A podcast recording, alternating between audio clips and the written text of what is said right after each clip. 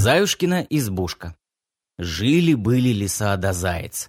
У лисы была избушка ледяная, а у зайчика лубиная.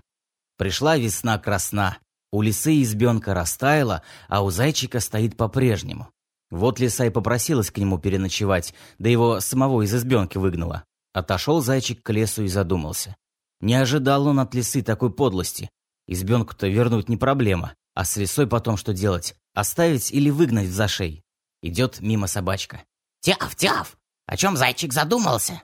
Может, помощь какая нужна? Иди, псина, своей дорогой. Я со своей лисой сам разберусь. Лучше за щенками своими следи. Бегают, где попало». Ушла собачка, хвостиком виляя перед зайчиком. Идет мимо медведь. «О чем, зайчик, кручинишься? Может, помочь тебе? Может, из избушки выгнали?» «Иди, медвежать, на своей дорогой. Я со своей лисой сам разберусь. Ты вон, за медведицей смотри лучше. Вы с ней оба бурые, а медвежата белые. Зря ты ее на Северный полюс в командировку отпускал. Проваливай, рогатый».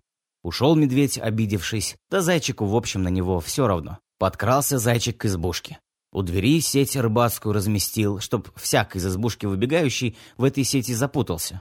Зашел зайчик с наветренной стороны. Костерочек маленький развел. Накидал, как разгорелась травы зеленой, чтобы дым избушку обволок, да стал кричать: «Пожар! Пожар!» Выскочила лисичка из избушки, да в сети запуталась. Скрутил зайчик ей лапы передние, а задние освободил, включая филейную часть.